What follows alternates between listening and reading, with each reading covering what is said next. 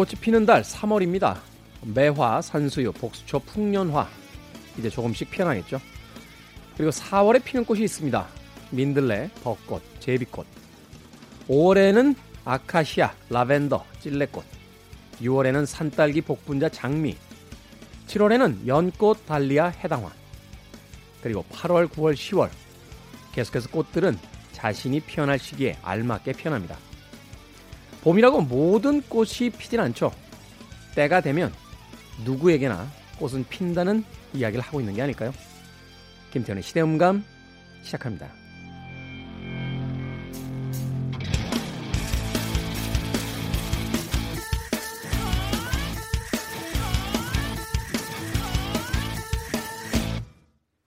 그래도 주말은 온다. 시대를 읽는 음악 감상의 시대음감 김태훈입니다. 우리가 착각하게 되는 것이 따뜻한 봄이 되면 어, 모든 꽃들이 다 피는 것으로서 어, 생각하기가 쉽죠. 그런데 꽃들이 피는 시기를 찾아보니까 각각의 꽃들이 피는 시기가 각기 다르더라고요. 어. 꽤 오래 살았는데 이걸 왜 오늘 알게 되는 겁니까? 저는 봄이 되면 꽃이 다 피고 벚꽃만 떨어지고 나머지는 한 가을까지 버티다가 가을쯤이 돼야 지는 거로 알았는데 그게 아니군요. 어, 그러네요. 사람들에게도 각자의 때라는 것이 있죠. 어, 젊을 때 전성기를 맞이하는 사람들도 있는 반면에 나이가 어느 정도 들어야 그때까지 삶의 경험들 또 노력들을 통해서 비로소 꽃이 피는 그런 인생들도 있습니다. 근데 우리는 어, 너무나 빠른 정보의 유통 시대를 살고 있기 때문에 남들의 이른 성공에 어, 고무되거나 혹은 우울해지는 경우가 굉장히 많죠. 누구는 저만큼 달려가고 있는데 나의 전성기는 언제쯤 오려나 하는 마음에 속상할 때가 많습니다. 그 대표적인 어, 매개체가 아마 SNS가 아닌가 하는 생각이 들어요. 하나 묻고 싶은 게 왜 SNS에 들어가면 그렇게 풀장에서 자기 발꼬락을 찍은 사진들이 많은 겁니까? 자기 인생의 어떤 최고의 순간을 맞이하고 있다라고 할 때 그 사진들을 찍어서 남들에게 전시하며 자랑하는 것이 하나의 문화가 됐는데요. 그렇다고 해서 그들이 모두 365일 행복할 거라고 생각하는 것도 우리들의 섣부른 어떤 착각이지 않을까 하는 생각도 해봅니다. 모든 사람들에게 굴곡이 있을 거고요. 또 모든 사람들에게 자신만의 아픔이 있을 테니까 나만 혼자 세상에 동떨어진 것 같은 그런 외로움은 이 아름다운 봄에 느끼지 않았으면 좋겠습니다. 코로나19가 우리들의 아름다운 봄을 마구 유린하고 있습니다만 꿋꿋하게 비록 잦은 격리돼 있다 할지라도 봄날의 햇볕을 네, 발코니의 창문을 통해서라도 한 번쯤 여유 있게 맞아보는 건 어떨까 하는 생각이 듭니다. 자, 시대 이슈들 새로운 시선과 음악으로 풀어보는 시대 음감 토요일, 일요일 오후 2시 5분, 밤 10시 5분 하루에 두 번 방송이 됩니다. 팟캐스트로는 언제 어디서나 함께 하실 수 있습니다. 최근에 인기를 모았다가 종영된 종방된 드라마가 있었죠. 사랑의 불시착. 네. 윤미래입니다. 플라워.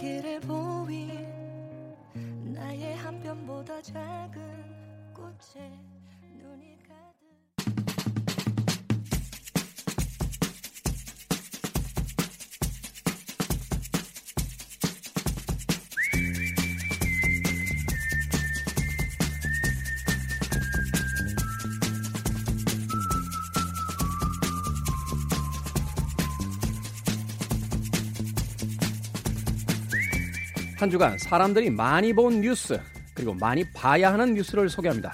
Most and Must KBS 저널리즘 토크쇼 J의 김양순 팀장 나오셨습니다. 안녕하세요. 네, 안녕하세요. 자, 참고로 지금 저희가 방송 녹음을 하고 있는 시점은 3월 어, 12일 목요일입니다. 현재까지 나온 기사들과 상황을 바탕으로 진행되는 점 이해해 주시길 부탁드리겠습니다. 자, 한 주간 most 뉴스, 많이 본 뉴스 뭐 물어보는 제가 좀 민망하네요. 네, 네, 동안 민망하시죠? 이제 거의 예언가 수준일 것 같아요. 다들 많이 본 뉴스, 아, 뭐안 봐도 뻔하지 마스크 아니겠어? 이렇게 다들 마스크. 말씀을 하시는데 맞습니다. 마스크 네. 맞고요. 네, 지난 3월 6일부터 3월 12일까지 한 주간 네이버 모바일에서 많이 본 뉴스, 아, 키워드 1위 마스크 맞습니다. 마스크 뉴스 많이 보셨죠? 네, 마스크 뉴스 많이 볼 수밖에 없죠. 저도 사실은 마스크를 사야 되는 사람이니까 그 앱 깔아가지고 마스크 있는 약국 찾아다니는 게 일주일에 하루에 어떤 일상 같은 것들이 되지 않았나 생각이 듭니다. 네.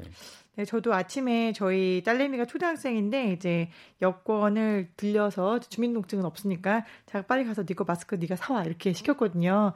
근데 가서 한 30분 있다가 오더라고요. 아침에 일찍 나가니까. 근데 이제 보면은 마스크를 기다리는 줄이 굉장히 질서정연하고 또 그 기다리시면서도 마스크를 쓰고 마스크를 주어진 대로 오브제에서 딱 두 개씩 받아서 사시는 걸 보면서 약간 이게 국가적으로 봤을 때 우리가 마스크 막 대란이다, 혼선이다 이런 이야기들이 있지만 정작 사시는 분들은 필요해서 사시는 거고 또 이제 집에 있는 분은 안 사시고 또 질서 정연하게 사시고 이런 모습들을 보면서 그래도 시민 의식이 상당히 높아서 곧 극복하겠구나. 이게 마스크에 대한 기사가 굉장히 공포와 불안으로 점철되어 있지만 막상 이걸 맞닥뜨리고 있는 시민들의 마음에 큰 공포가 있는 것 같지는 않다라는 생각이 들었어요. 네, 최근에 뭐 SNS를 중심 으로 해서 면 마스크 쓰기 그리고 마스크 안 사기 그러니까 안 쓰기가 아니죠. 어, 안 사기 운동을 하시는 분들도 이렇게 눈에 띄는데 이번 코로나 19 사태를 이렇게 보면서 우리나라 선진국이구나 하는 생각이 들었어요. 네, 저도 그런 생각이 진짜 그렇죠? 많이 들었어요. 어, 우리나라 정말 괜찮은 나라다라는 생각이 들어서 어, 이 혼란스러운 시기임에도 불구하고 어, 굉장히 한편에서는 좀 든든한 어, 이 혼탁한 시기에 한국에서 살고 있어 참 다행이다. 다행입니다. 한국인이어서 네. 다행이에요. 네, 그런 생각했습니다. 다음 뉴스 어떤 뉴스입니까? 네, 두 번째로 많이 본 뉴스는 뭐 계속 패턴이 똑같습니다. 신천지에 관한 뉴스 지금 한 달 넘게 전해드리고 있는데요. 이 신천지 신도들이 도대체 어디까지 뻗쳐 있는 거냐라는 생각들 많이 하시는데 서울에서 이제 집단 감염 발생했었던 구로구 콜센터 직원들 중에서도 신천지 신도들이 많았다라는 이야기가 나왔고요. 그다음에 이제 지난주에 코트 이제 격리가 됐었다가 풀렸습니다. 대구의 한마음 아파트 젊은 여성들이 사는 임대 아파트인데요. 이곳에도 신천지 신도들이 좀 많이 있었다라는 이야기들이 있었습니다. 근데 이제 신천지의 포교 방식이나 아니면은 이들이 행동하는 방식 이런 데에 관심을 쏟는 기사 들보다는 아 과연 신천지가 어디까지 뻗쳐 있는가? 왜 신천지가 이렇게 이렇게 우리 주변에 특히 젊은 사람들 주변으로 많은가? 과연 종교의 자유는 무엇인가? 이런 철학적인 논쟁으로까지 사람들의 생각이 좀 확장되고 있는 그런 분위기인 것 같아요. 근데 저는 조금 그 불편했던 것 중에 하나가 뭐냐면 이 콜센터 기사 중에 하나였는데요.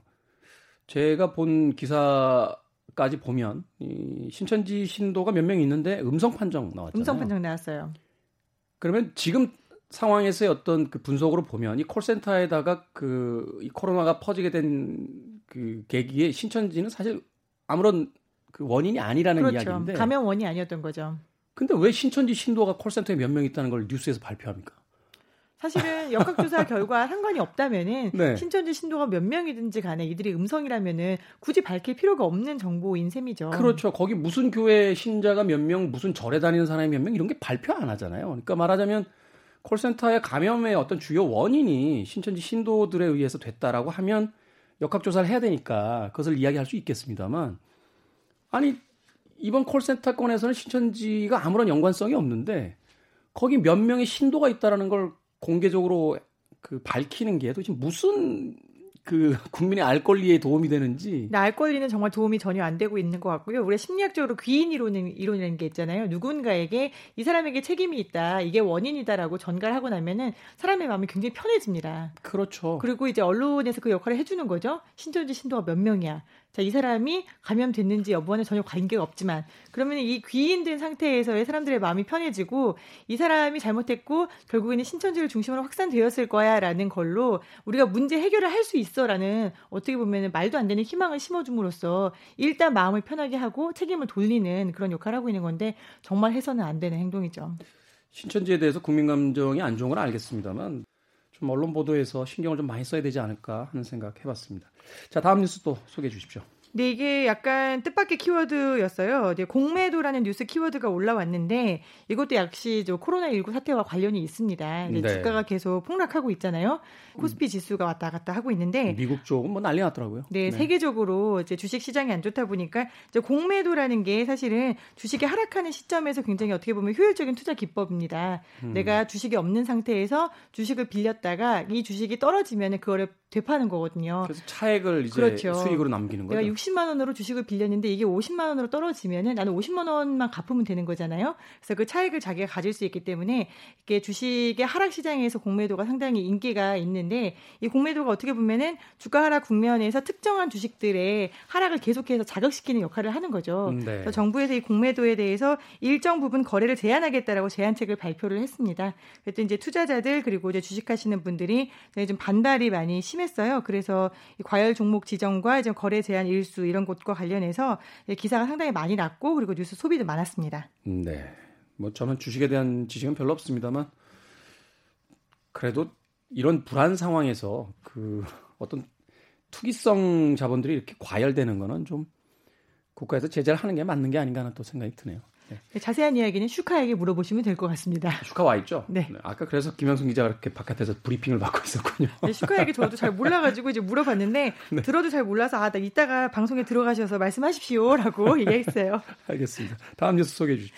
이 뉴스 키워드에 인물이 들어오는 건 사실 굉장히 당연한 거고 종종 발생하는 일인데 이제 코로나19와 관련해서 이분들의 이름이 들어간 뉴스가 많이 올라갔습니다. 이재명, 박원수, 김경수 이렇게 세 분인데요. 모두 이제 어떻게 보면은 시장 그리고 도지사죠. 그렇죠. 이분들이 왜 코로나19과 관련해서 뉴스의 주인공이 됐을까요?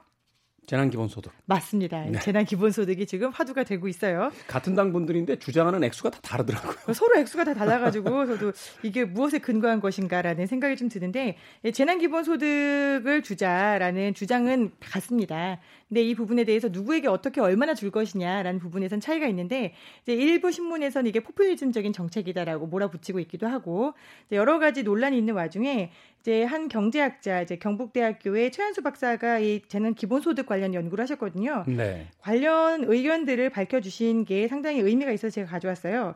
뭐냐면은 이제 재난 기본 소득의 목적이 세 가지라는 거죠. 첫 번째는 방역과 관련된 사업에 대한 재정 지원을 해주는 거고, 네. 두 번째는 피해가 집중된 산업, 즉 여행이나 숙박이나 음식업 같은 종사자와 자영업자에 대한 소득을 보전해 주는 거고요.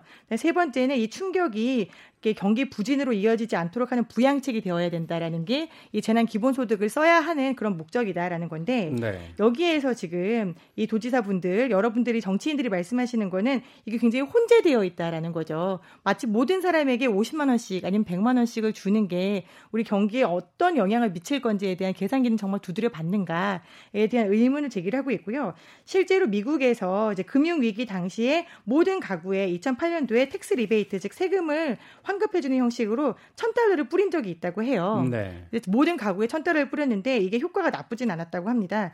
분기 GDP의 2% 그리고 그해 GDP의 0.5% 수준으로 돈이 시장에서 돈 거죠. 근데 여기에서 얼마나 어디에 사용했나 봤더니 이 가구에서 돈을 받아가지고 대부분 자동차를 샀답니다. 자동차를 샀다고요? 갑자기 목돈이 들어오니까 목돈이 들어오니까 큰 아, 돈이니까 그쵸.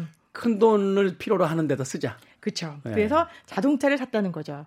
그래서 이 최한수 경제학자의 분석으로는 지금 우리가 모든 사람에게 뭐 100만 원, 50만 원을 주는 거는 큰 의미가 없다. 가장 중요한 거는 경기가 어려워서 어려워진 자영업자들 그리고 음식 숙박업으로 가장 타격을 많이 입은 분들에게 그만큼의 돈을 효율적으로 집행을 하는 것이 좋다라는 정리를 하셔서 이걸 혹시 듣고 계신다면은 이재명, 박원수, 김경수 이 세 분 재난 기본 소득이라는 게 누구에게 어떻게 가야 될지 계산기를 좀 잘 두드려 보시면 좋겠습니다. 네, 포퓰리즘이 꼭 나쁜 건 아니죠. 뭐 정치의 여러 가지 어떤 행위라는 게 다수의 어떤 국민들을 위한 행위가 돼야만 하니까 그럼에도 불구하고 이런 어떤 파격적인 행정책을 내놓을 때는 좀 정밀한 어떤 계산이 좀 있었어야 되지 않나 하는 생각도 들고요.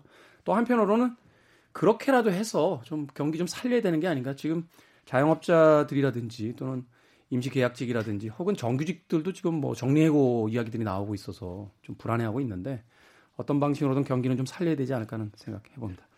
자, 한 주간의 must 뉴스 어, 소개를 해주셨, 해주셨 고요. 어, 이번 주에 놓치면 안 될 must 뉴스 어떤 뉴스입니까?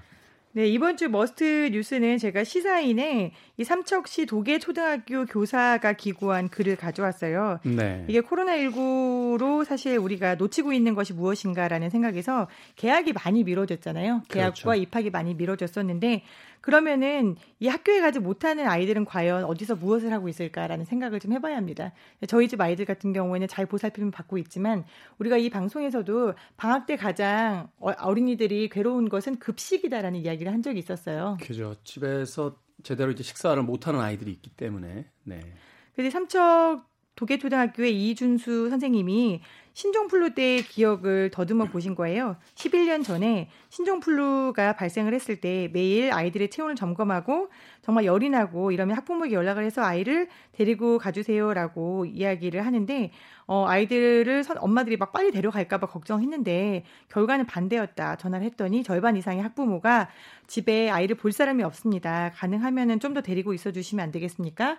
아니면 정 아프다고 하면 조퇴를 시켜 주시겠지만 집에 아이는 혼자 있어야 됩니다라고 이야기를 했다는 거예요. 음, 네. 초임 교사였던 이 선생님은 아 부모가 연락을 받고 아이가 아프다는 마음에 막 놀라고 당황하면 어떻게 이거 를 위로해야 되지라고 생각했는데 반응이 그냥 선생님이 좀 더 데리고 있어 주세요라는 반응이어서 놀랐고 그리고 실제로 한 아이가 상태가 너무 안 좋아서 아이가 픽픽 쓰러지게 생겼으니 조퇴를 시키면은 학교길에 무슨 일이 생길까봐 본인이 직접 데리고 이제 출장을 내고 종합병원에 간 거죠.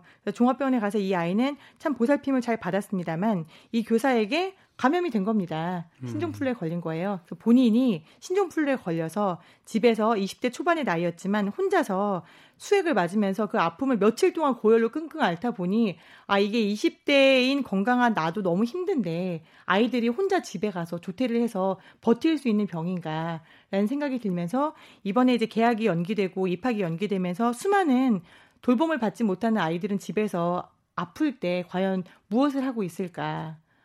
이 아이들에 대한 챙김은 누가 하고 있을까? 우리가 이제 방학 때 아이들에게 급식을 해주는 업체들, 그 착한 파스타 이런 곳도 소개를 했었잖아요. 근데 그런 곳도 제가 전화를 해봤더니 전화를 안 받더라고요. 아마 영업이 어렵지 않은가라는 생각이 좀 들었는데요. 만약에 지금 확진자가 어린이라면 아니면은 확진자일지도 모르고 집에 혼자 있는 어린이들이 그리고 이제 뭐 중학생까지도 방치돼 있다면 이게 자발적인 자가 격리라고는 하지만 이 아이들은 텅 빈 교실이라도 나오는 게 좋지 않을까. 교실에서 누군가의 돌봄이라도 받는 게 낫지 않을까 이런 이야기를 기고를 해주셨는데 정말 생생한 경험담을 바탕으로 현실에 우리가 미처 보지 못하고 있는 일들에 대한 이야기여서 코로나19 사태가 지금은 어떻게 보면은 뭐 누가 걸렸대 내지는 어디에 가면 안 되었지만 그 사이에 방치되고 있는 사람들 그리고 가장 어렵고 힘든 사람들 돌봄이 필요한 사람들에 대해서 구조적으로 어떻게 해나갈 것인가라는 부분도 이제 조금 더 완화하기에 들어가면은 고민을 해야 될 것 같습니다. 네. 저는 신종플루는 아니고요. 한 2년 전쯤에 계절 독감에 한번 걸린 적이 있는데 진짜 죽도록 아픕니다. 일주일 동안 어, 밥은 못 먹었고요. 어, 그래서 살아야 된다고 이제 그 물하고 뭐죽 같은 거 몇 개 먹었던 기억인데 너무 아파서 한 5일 정도 되던 때에 병원에 갔더니 선생님께서 앓을 거 다 앓고 오셨네요. 라고 아. 이야기 하시더라고요. 진작 오셔서 약 받으시지라고 이야기를 하는데 안 걸려 보신 분들 몰라요. 진짜 아픕니다. 이 아이들의 문제 계속해서 그 보도가 되고 있습니다. 그 이번 사태를 통해서 어, 다시 한번 생각하게 되는 게 저 개인적으로는 교육과 의료와 육아는 국가가 좀 책임을 져야 되는 부분이 아닌가 하는 생각이 드는데 2020년에 대한민국이 의료 부분에 있어서는 어느 정도 합격점을 받는 것 같고 이제 이 사, 이 계기를 통해서 교육과 육아에 대한 부분들도 좀 고민해야 되는 시기가 오지 않았나. 이게 이제 한 번 가고 말 게 아니라는 거죠. 어, WHO에 따르면 이제 몇 년 주기로 계속해서 이 팬데믹이 올 거다라는 이야기도 하기도 하는데 이번 계기를 통해서 좀 시스템을 좀 정비하는 그런 시기가 됐으면 하는 바람 가져봅니다. 자, 김양순 기자와 함께 Most and Must 이야기 나눠봤습니다. 고맙습니다. 네, 고맙습니다.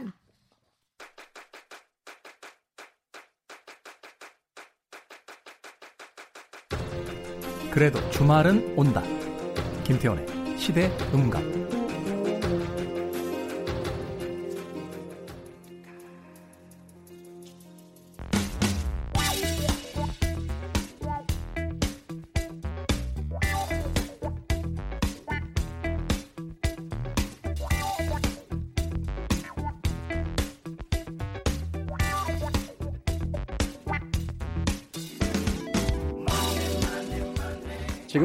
모두가 잠시 움츠리고 있지만요. 이런 시기에 숨을 고르면서 감각을 갈고 닦기엔 최적기가 아닌가 하는 생각도 듭니다. 돈의 감각. 경제 유튜브 채널 슈카월드의 진행자이자 유튜브 사업자 경제 전문 크리에이터 슈카 나오셨습니다. 안녕하세요. 안녕하세요. 최근 방송에서 유튜브 수입을 말씀하신 게 기사가 많이 났어요. 아, 오해가 많은 기사입니다. 뭐 이런 기사들이 있더라고요. 휴카 유튜브 수입 공개 가장 적었을 때 2천만 원. 형. 아, 이게 형. 이게 정말 악마의 편집이라고 제가 이 자리를 빌어서 꼭 말씀드리고 싶은데요. 네. 잠깐 설명 좀 드려도 될까요? 이때 모 방송에 나갔는데 당시 출연자 패널이 그 유튜브를 하신다고 말씀하셨어요. 아마 네. 구독자가 10만 이상인 꽤 유명하신 분이었는데 근데 자기가 유튜브를 하신 한 이제 멈춘 지가 오래돼서 수익이 적다. 200도 안 된다. 그렇게 말씀하시더라고요. 그래서 저한테 물어보길래 아우 충분히 10배 이상 늘릴 수 있으시다. 저 같은 경우도 뭐 구독자 10만일 때나 뭐 구독자 50만일 때 수익이 똑같다. 그래서 앞으로 지금 200이시지만 10배 이상 충분히 가능하셔서 2천까지 충분히 가실 것 같다. 이렇게 말을 했거든요. 네. 그랬더니 그 다음날 기사가 제가 가장 적었을 때 2천만 원이라고 나오더라고요. 아, 그러니까 상당히 지금, 당황스러워. 지금 얼마예요? 지금요? 좀 왔다 갔다 하죠. 지금 이 적을 때는 이거보다 훨씬 적고요. 네. 많이 나올 때는 뭐 형. 아, 참 악마의 편집이라는 게 뭔지 이번에 제대로 한번 느낄 수 있었습니다. 자, 돈의 감각. 오늘 어떤 돈 이야기 나눠보겠습니까?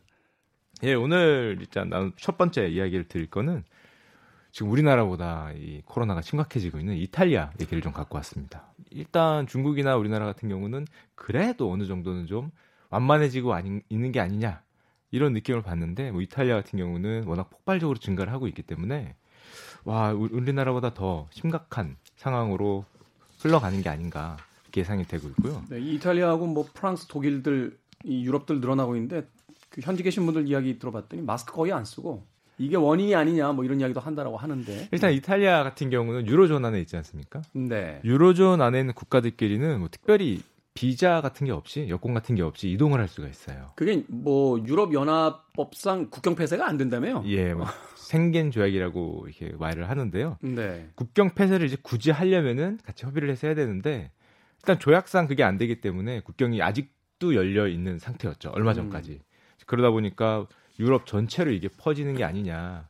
또 게다가 코로나가 퍼진 곳이 이탈리아 북부 지방이거든요. 네. 남부 지방이라면은 차라리 유럽 대륙에서 좀 본토에서는 거리가 있으니까 좀 안심을 할 텐데 뭐 북부는 뭐 프랑스하고도 붙어 있고 스위스하고도 붙어 있고 위치가 그렇기 때문에 전 유럽으로 확산되는 게 아니냐는 우- 우려를 굉장히 많이 하고 있습니다. 그래서 좀 이탈리아 자체 내에서는 이제 이동에 대해서 좀 자제해달라 그리고 도시 봉쇄 조치를 좀 내린 거로 알고 있는데. 예, 처음에는 자제, 그 다음에는 도시 봉쇄, 지금은 아예 전국을 이제 막겠다. 전국 봉쇄까지도 나오고 있는데, 뭐, 바다 건너에 있는 우리가 보기엔 아, 정말 상당히 늦은 게 아니냐. 처음에 뭐 1000명대, 2000명대 올라갈 때는 별다른 신경도 안 쓰더니, 이제는 뭐, 이제 와서 도시 봉쇄나 국가 봉쇄 한다고 하는데, 좀 늦은, 늦기도 늦었고, 초기 대응이 굉장히 미흡하지 않았냐. 이렇게 얘기가 많이 나오고 있습니다. 이탈리아 이야기하다가 우리나라로 다시 좀 그렇긴 합니다만 그렇게 따지면 참 우리나라 국민들 대단한 것 같아요. 무슨 도시 봉쇄를 한 것도 아니고 국가에서 어떤 강제적 조치가 내려온 것도 아니고 그냥 이동을 자제해 달라라고 하는데 알아서 딱 자제를 하는 걸 보면 대단하다는 진짜 생각하게 됩니다. 확실히 국민 의식 자체가 도시에 사람도 없고 요즘에는 지하철 타고 다니는데 마스크를 안 쓰고 다니면은 이 죄책감이 들더라고요. 그러니까요. 어, 다른 사람 다 쓰고 다니고 아, 내가 딴 사람들한테 피해를 주는 건가 이런 죄책감 때문에 자기도 모르게 쓰게 되는 걸 봐서는 확실히 우리나라도 국민 의식이 많이 선진화된 게 아닌가 이번에 많이 느끼고 있습니다. 이게 뭐 우스갯소리가 될지 모르겠습니다만 이 코로나 사태 때문에 마스크 쓰고 손들을 너무 깨끗하게 잘 씻으셔서요. 계절 독감하고 감기 환자가 확 줄었대요. 그러니까 이제 다른 병까지도 이제 예방이 되는 예. 그런 이제 효과가 생긴 거죠.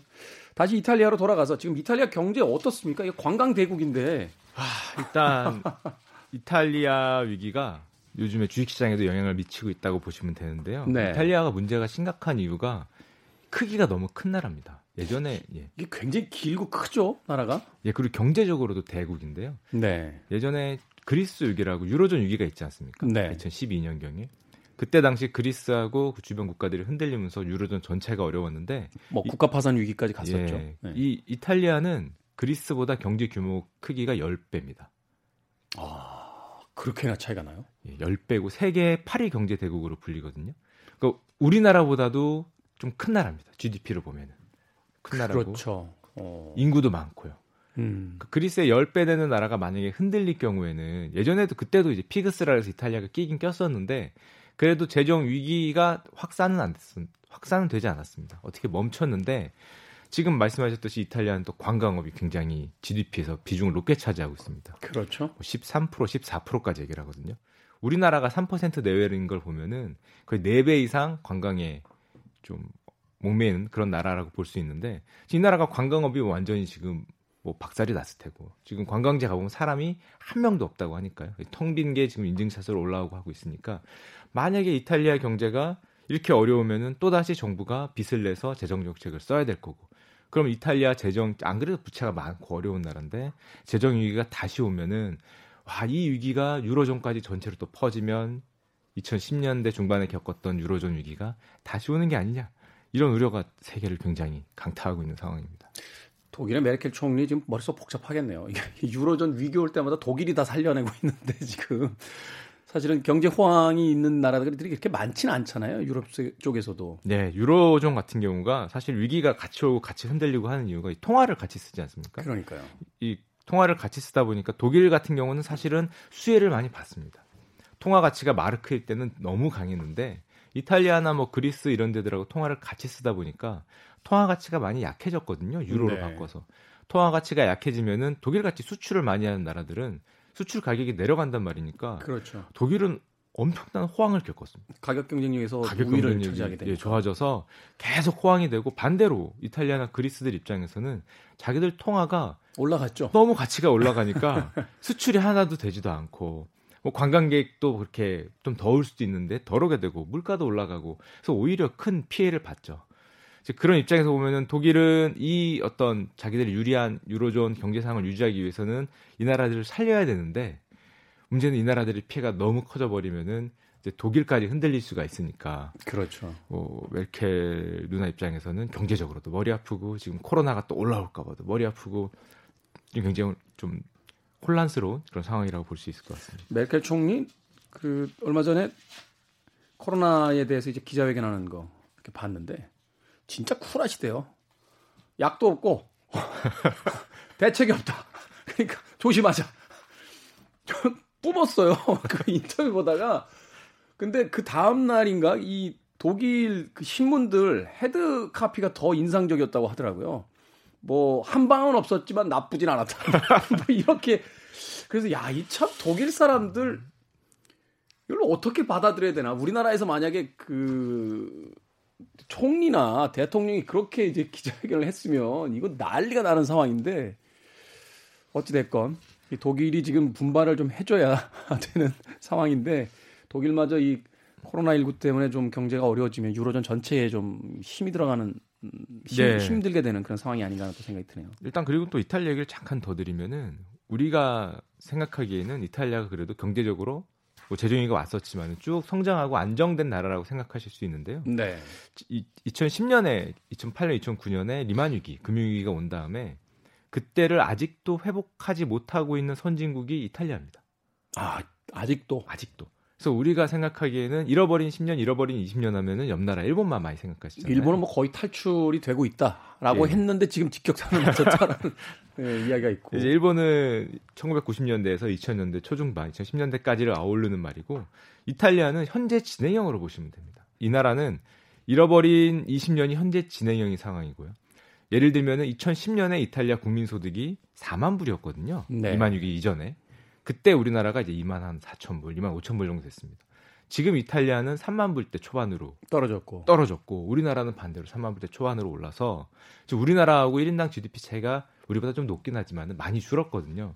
근데 이탈리아 같은 선진국이 1인당 GDP가 10년 넘게 감소를 하고 있다는 거는 나라 전체 GDP도 당연히 감소하고 있고요. 그래서 이탈리아 경제가 잃어버린 10년, 잃어버린 20년 와중에 이번에 뭐 코로나를 유의한 경제 위기까지 덮쳤기 때문에 외부에서 보기에는 뭐 우려가 훨씬 크죠.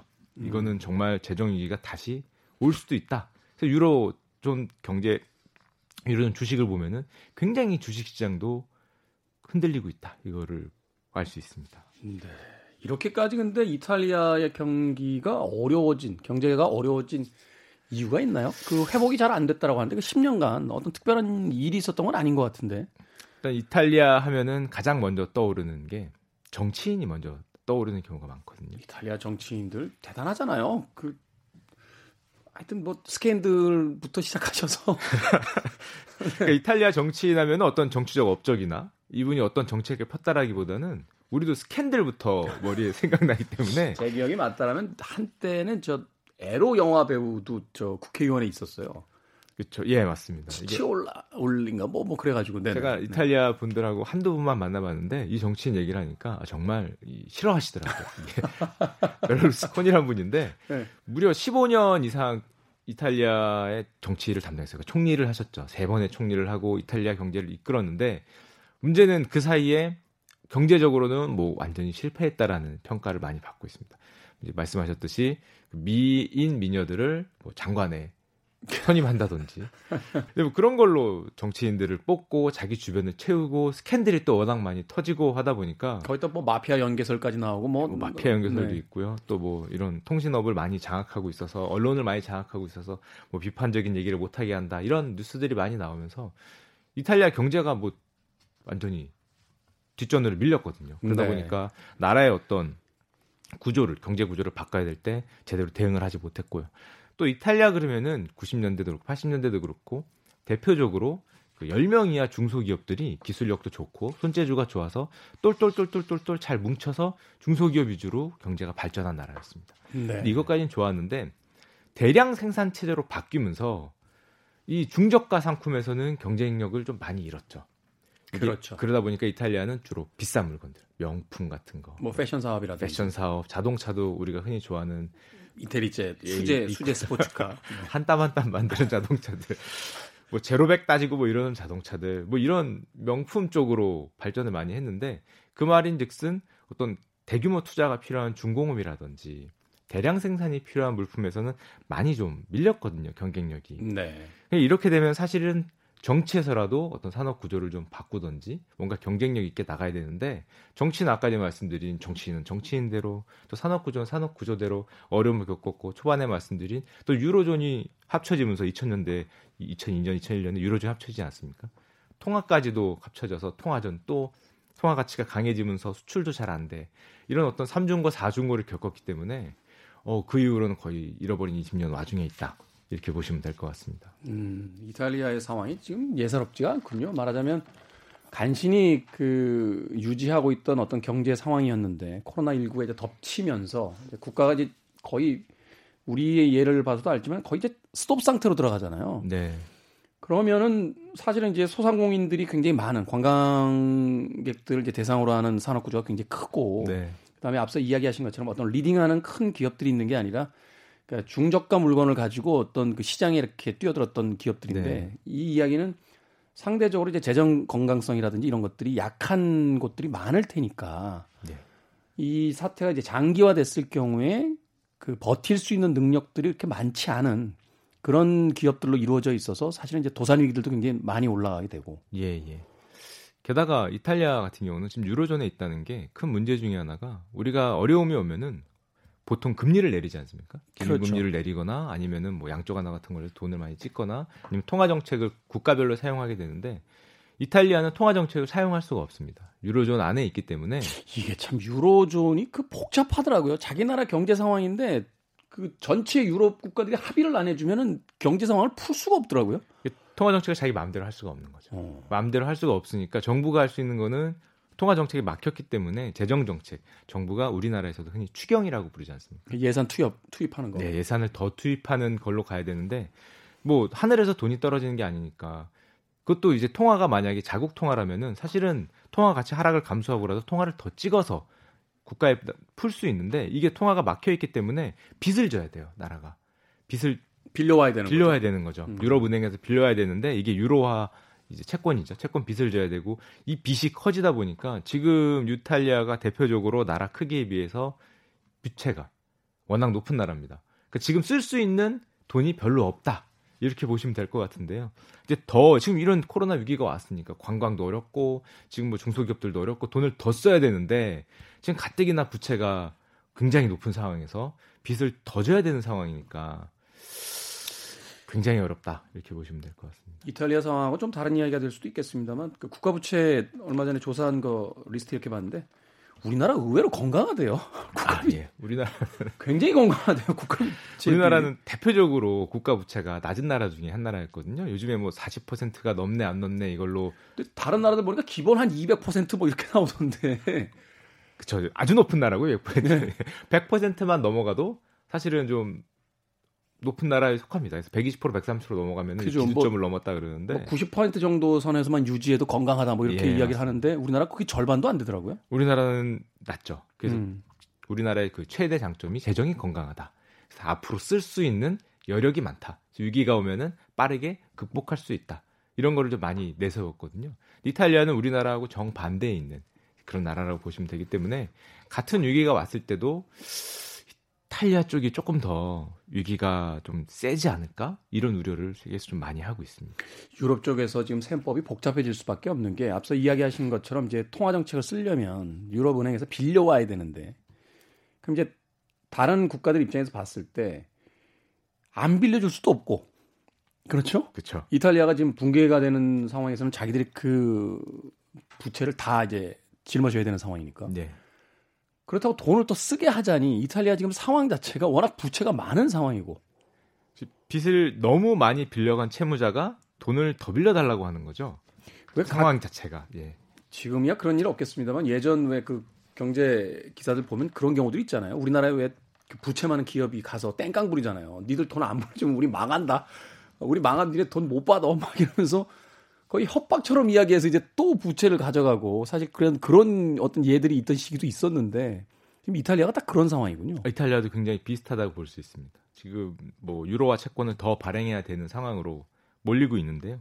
그럼 부채가 지금보다 더 올라갔을 경우에 과연 계속적으로 이쪽에 부채 비율을 더 높이는 걸 허용해 줘야 될 것이냐 아마 이걸로 유럽 내에서도 많이 의견이 있을 것 같고 지금 일단 유로존 같은 경우에는 거의 뭐 금리를 내리거나 양쪽 하나를 더 세게 하는 거나 아마 이쪽으로 가지 않을까. 일단은 살려놔야 유로존 전체가 흔들리지 않을 거기 때문에 굉장히 강한 경제 정책이 나올 가능성이 높은 상황이다. 이렇게 음, 보이고 있습니다. 하나만 더 여쭤볼게요. 그 앞서서 이제 김양수 기자하고 이야기를 하다가 공매도 이야기가 나왔거든요. 네. 만약에 이제 유럽에 관련된 어떤 기업의 주식들이 있다라면 이거 지금 공매도 가야 되는 상황입니까? 아. 주식 얘기로 좀 그 연결지어서 좀 이야기를 좀 해주시죠. 주식 같은 경우 요즘 변동성이 너무 극심하기 때문에 사실은 뭐 공매도를 할 수 있으면 해서 이번에 이득을 많이 보셨겠죠. 근데 사실은 이렇게 주식이 빠졌을 때는 일반적인 우리 개인 입장에서는 어떤 특정 종목을 공매도 치기보다는 지수 선물이 내려가는 선물 매도 포지션이 훨씬 좀 편한 특징이 있습니다. 선물 매도 포지션이라는 건 뭡니까? 그러니까 그 선물이라고 주식을 빌리지 않아도 우리가 파생 상품으로 주식이 내려가는 거를 베팅을 할 수 있거든요. 네. 근데 개인분 개인들은 그쪽으로 접근을 많이 해요. 근데 기관들은 이 주식을 빌려다가 공매도를 우리나라의 경우입니다. 우리나라는 비교적 쉽게 할 수 있거든요. 개인들은 조금 어렵고 그것 때문에 사실은 이 공매도라는 제도 자체가 나쁜 제도는 아닌데 기관들은 비교적 손쉽게 빌려서 공매도를 하고 개인들은 빌리기 어렵고 이건 기관들만을 위한 제도가 아니냐. 너무 얘네들만을 위한 편리한 제도가 아니냐. 이래서 공매도에 관해서 좀 굉장히 불만이 높고 이렇게 주식이 떨어지면은 뭐 공매도 제한, 공매도 뭐 과열 종목을 지정하겠다 이런 내용들이 나오게 되는데요. 제도 자체는 사실은 뭐 전 세계적으로 통용되는 제도이기 때문에 이게 기울어진 운동장이라고 우리가 여기도 많이 얘기를 하는데 네. 조금 뭐 기관들만 이용을 하고 기관들이 이거를 이용해서 어떤 그 좀 표현이 그렇지만은 종목 주식 종목에 대해서 장난을 친다 이런 표현을 쓰거든요. 투자하는 사람들은 이런 것들만 조금 막는다면은 좀 불만이 좀 줄어들지 않을까 개인적으로는 이제 그렇게 생각하고 있습니다. 저는 주식을 잘 몰라서 드리는 이야기는 한데 약간 좀 그렇지 않나요? 공매도라는 이야기 들어보니까 남의 주식 사다가 그 회사 망하라고 굿하는 것도 아니에요. 저만 그렇게 생각하는지 모르겠습니다만 뭐 주식이 하나의 뭐 투자 방식이라는 것까지는 이해를 하겠는데 좀 비인간적이다. 너무 인정머리 없는 방식의 주식 매매 상황이 아닌가. 더군다나 네. 우려하는 것은 앞서 이야기하신 것처럼 이제 대기업 중심의 어떤 기, 관 중심으로 어떤 네. 공매도가 이루어지게 되면 영향력도 커지게 될 거고 네. 그러면 가뜩이나 상황이 안 좋은 어떤 주식 시장을 더 그 하락세로 이끌게 되는 네. 이런 어떤 포인트가 돼서 네, 예. 사실은 그 개인이 가지고 있는 입장에서는 개인이 그 주식을 가지고 있는 입장에서 는 굉장히 뭐라고 할까요? 좀 흔들리게 되는 화날 수 있죠. 네. 이게 공매도가 길게 보면은 사실 주식 가격에 큰 영향을 미치지 않는다라고 얘기가 되고 이론도 많이 나와 있는데요. 단기적으로는 매도 물량이 나오기 때문에 가격 변동폭이 굉장히 커질 수 있지 않습니까? 그러니까 주식을 들고 있는 입장에서는 화가 날 수 있어요. 그런 상황을 보면. 그렇군요. 네. 마지막으로 이탈리아 경제 어떻게 예상하십니까?